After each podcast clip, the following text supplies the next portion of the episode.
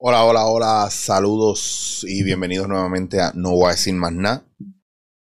Eh, seguimos, esto debe ser un relleno probablemente mientras estoy en España, pero mientras se me van ocurriendo las cosas voy grabando. Y hoy se me ocurría, dadas las circunstancias, ¿verdad? De que, de que usualmente cuando me voy de viaje, las últimas dos semanas o la última semana, tengo mucho ajetreo porque, pues si me voy por mucho tiempo, quiero compartir con la familia, eh, no voy a estar aquí, mm, tengo clientes con los que tengo que cerrar cosas, bueno, en fin, un sinnúmero de cosas. A lo que voy es que justo en ese momento empiezan a salir, ¿verdad? las amistades de uno la gente que está en el segundo círculo, como quien dice, porque en el primer círculo tú tienes a la familia y probablemente hasta el trabajo. Y en el segundo círculo tú tienes a, las amistades, aunque las quieras con cojones, pues, pero hay gente que está en un círculo en el que tú piensas pues que son considerados, que te quieren un montón, pero ahí empieza la urgencia del otro a manifestarse. Porque todos los días nosotros tenemos tiempo o, o buscamos tiempo para hacer ciertas cosas y un día se nos hizo demasiado tarde porque la gente que nos importa supuestamente, y es legítimo que te importe a alguien pero no tengas tiempo, empieza la culpabilidad de que no les has dedicado tiempo.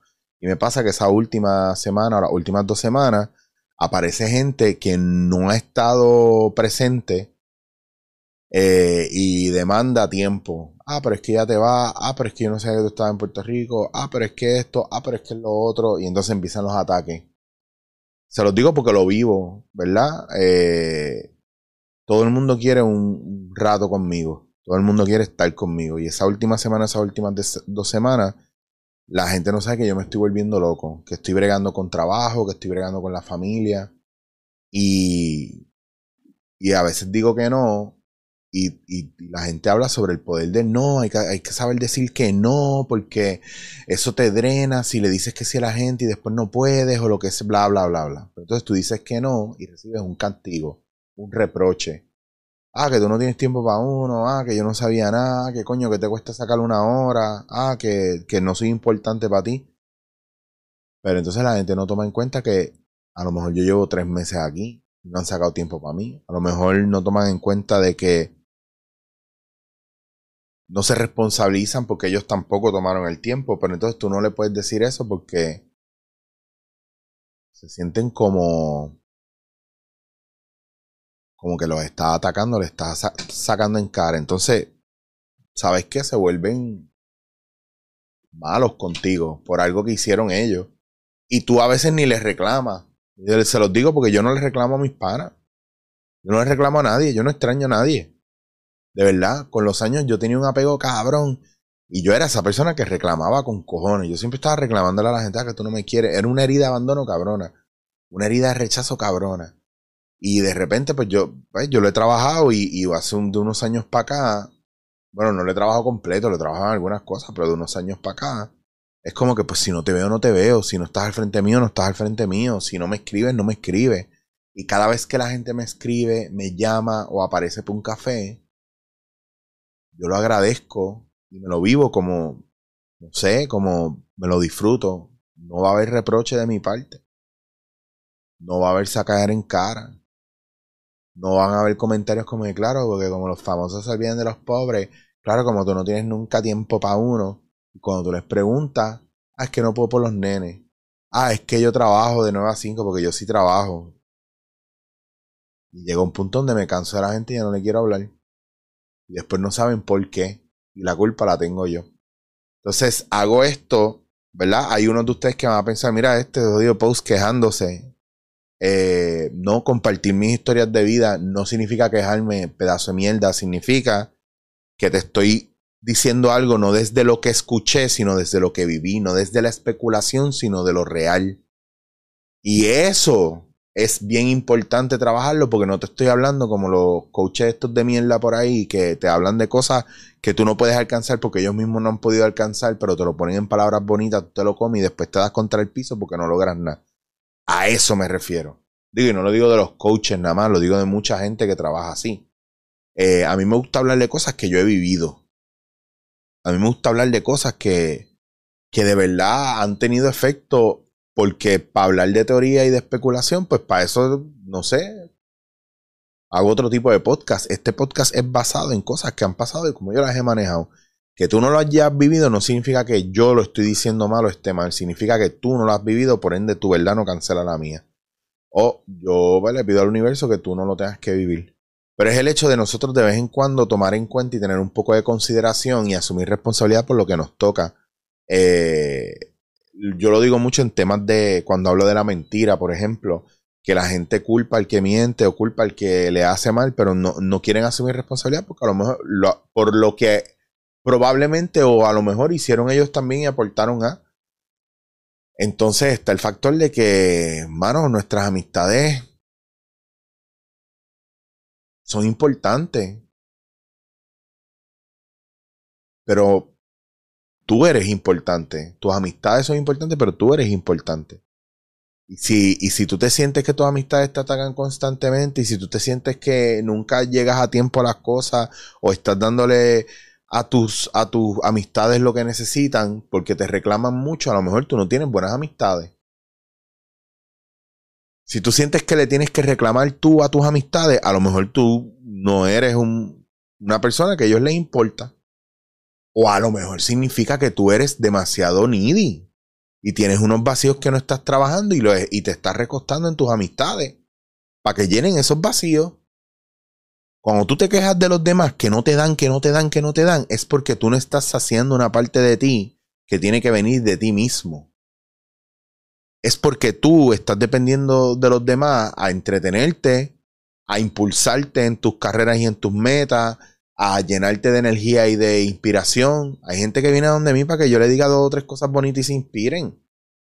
¿Y qué pasa cuando pasa eso? ¿Qué, qué es lo que realmente pasa ahí? que se enganchan a mí como si yo fuera una droga. Y es que te puede estar pasando a ti, o a lo mejor tú tienes el enganche con alguien. Y es porque no estás llenando unos espacios de tu vida y todo merece, todo tiene un orden y todo tiene un proceso. Y cuando te saltas los procesos y empiezas a culpar a los demás y no asumes responsabilidad por ti, empiezas a encontrarte con muchas piedras en el camino y muchos conflictos. Cualquier persona que vea un podcast mío o escuche algo que yo dije y vea que yo no lo estoy cumpliendo, no me lo tienes que estrujar en la cara. Porque en algún momento me voy a dar cuenta de que tengo que trabajarlo o lo estoy trabajando, pero eso no sé, ninguna de, de las cosas que usted hace mal o hace erróneamente o le traen problemas se erradica de la noche a la mañana. Es algo con lo que usted va a vivir toda la vida, lo único que va a empezar a tener menos protagonismo. Ahí es donde queremos llegar. Por eso hay que tener mucha paciencia con nosotros mismos, tenemos que tener mucha paciencia con nuestras amistades, tenemos que tener mucha paciencia con nuestro entorno, porque a veces la gente tiene una necesidad y nosotros le enseñamos a ellos que éramos nosotros los que íbamos a saciar esa necesidad. Entonces, en ese aspecto, ¿qué espacio usted le da a la gente para estar? ¿Qué espacio no le da para estar? Eh, ¿Cuánto depende usted de esa gente? cuánto la gente depende de usted, qué tipo de relación tiene usted con los demás. Ah, yo soy el pana que yo doy, papi, yo lo que tú necesites, yo estoy ahí. Siempre, ok. Pues no te quiero. Ah, pero ¿por qué? Pero a quién no le gusta un pana que esté siempre ahí para uno. No, no te quiero porque me vas a poner en deuda. No, no, no, no, ¿cómo que en deuda? Yo no quiero nada de ti dos años más tarde, ah, que fulano, mano, yo siempre he estado ahí para él y él nunca ha estado para mí. He escuchado eso, nunca va a ser suficiente la demanda. Porque fulano estuvo para ti tres veces y tú no estuviste para él una vez y tú siempre has estado para él, pero él nunca ha estado para ti. ¿Entiendes lo que, a dónde voy con todo esto? O sea, también tenemos que analizar, la gente no nos hace por K, nosotros también hacemos por K. Eso es bien importante. Hay gente que no te quiere ver la cara y tú no tienes que rogarle. Hay panas que ya se cansaron de ti y te duele y te jode porque significa que tienes algo mal. Y tú te vas machacando o vas tirando la mala. No estás asumiendo responsabilidad por ti. Y tú no tienes que ser el pana perfecto, tú simplemente tienes que darte espacio para trabajar contigo. Yo hago acompañamientos de gente, pero a mí me gusta hacer acompañamientos de gente, especialmente que, que tiene un terapeuta. Porque el terapeuta te, te va a escuchar y te va a decir las cosas en la cara. Tú me vas a escuchar, pero vas a querer debatir conmigo. O vas a querer defenderte de, de, de lo que yo veo. Y eso pasa mucho. Por eso es bien importante que cada uno, ¿verdad? Trabaje su parte, trabaje lo que le toca como persona para poder quitarle, para poder asumir la parte que le toca eh, de responsabilidad dentro de una relación. ¿Cuál es tu responsabilidad en la relación que tienes con tus amigos, con tu pareja, con tu familia? Siempre es culpa de ellos y nunca es culpa tuya. Ya, lo que pena, eres la víctima de, de ese sistema. Wow. Pobrecito, pues tú no necesitas acompañamiento ni terapeuta, tú lo que necesitas es un superhéroe que te salve. Y eso es lo que queremos cambiar, eso es lo que queremos trabajar. Mantengamos los ojos y el corazón abiertos, pero sobre todo los oídos para que podamos escuchar las quejas y las demandas y los comportamientos de los demás, porque ahí hay tantas cosas que hablan de nosotros que no las vamos a resolver nunca si estamos mirando quién es el culpable y siempre pensando que el culpable es el otro. Olvídate de quién tiene la culpa. Piensa en de quién es qué responsabilidad. ¿Cuál es la responsabilidad que hay que asumir y a quién le toca asumirla? Y ustedes se van a dar cuenta que eso nada más les va a ayudar mucho a trabajar muchas relaciones. ¿Estamos?